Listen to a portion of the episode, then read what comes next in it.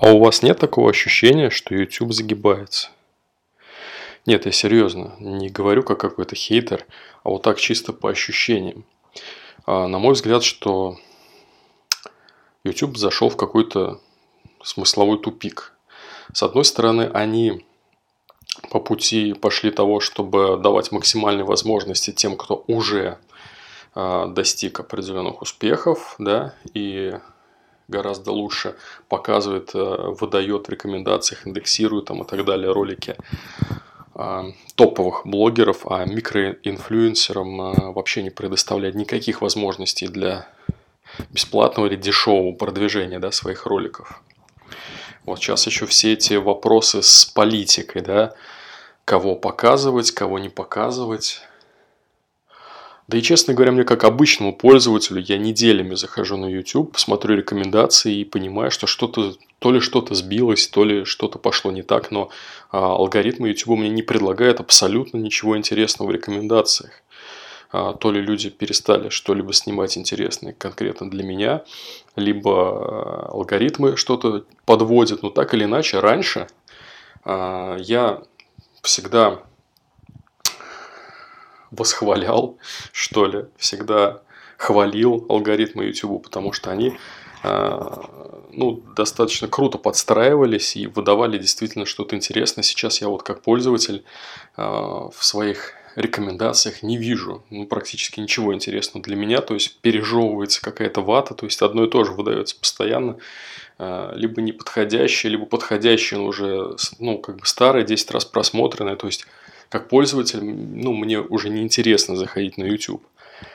Как рекламодатель мне не очень интересно заходить на YouTube, потому что, опять же, вот есть топовые да, каналы, реклама в которых стоит очень дорого. А, соответственно, это ну, в основном деградантские каналы, полная чушь. А, ну, то есть, понятно, какая у него аудитория, соответственно. Э, и с другой стороны, э, с другой стороны, ну, есть какой-то позитивный эффект, то, что каналы, которые раньше были десятитысячниками, да, они подходят к сотне и уже две-три сотни э, подписчиков набирают, да, такие более-менее интересные, но почему-то они как-то не особо и в рекомендации выдаются, на мой взгляд. Но опять же, я говорю как обыватель, да, я не могу подвести, привести какой-то статистики, которая это доказывает. Это вот все мои ощущения, как пользователя, как рекламодателя. Но все равно есть ощущение какой-то вот какого-то тупика и какого-то непонимания, а, куда дальше идти, как развиваться, потому что вот тот же ТикТок, да, почему он привлек себе много внимания, потому что он сделал ставку именно на микроинфлюенсеров, он дал возможность получать много показов нулевым и около нулевым каналам, и это действительно зашло людям. YouTube же своей консервативностью, своей ставкой на э, людей, которые ну, были первыми, так скажем, да, они же не были лучшими, они просто были первыми. Они в свое время набрали себе подписную базу, да, и сейчас на ней паразитируют, грубо говоря, откровенно выражаясь.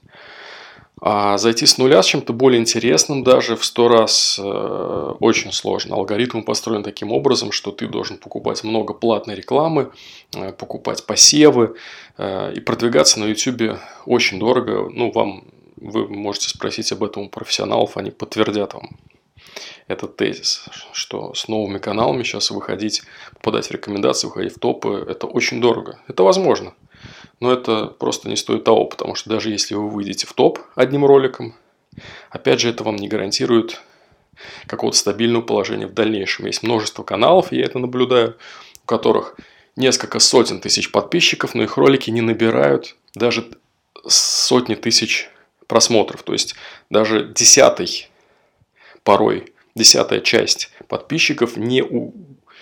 даже до десятой части подписчиков не доходит ролик канала, на который они подписаны. То есть почему это происходит?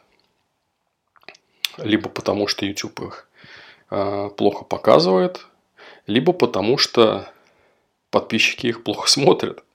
Очевидно, да? Может быть, это э, какие-то серые методы продвижения, может быть, это какие-то блокировки YouTube, но так или иначе я часто вижу такую ситуацию, когда у канала больше подписчиков, чем просмотров, и это э, тоже что-то, ну, наверное, не так, как это должно, быть, э, должно работать, потому что, а, ну, логично предположить, что это какие-то несгораемые суммы, да, то есть, если люди подписались, да, они должны видеть.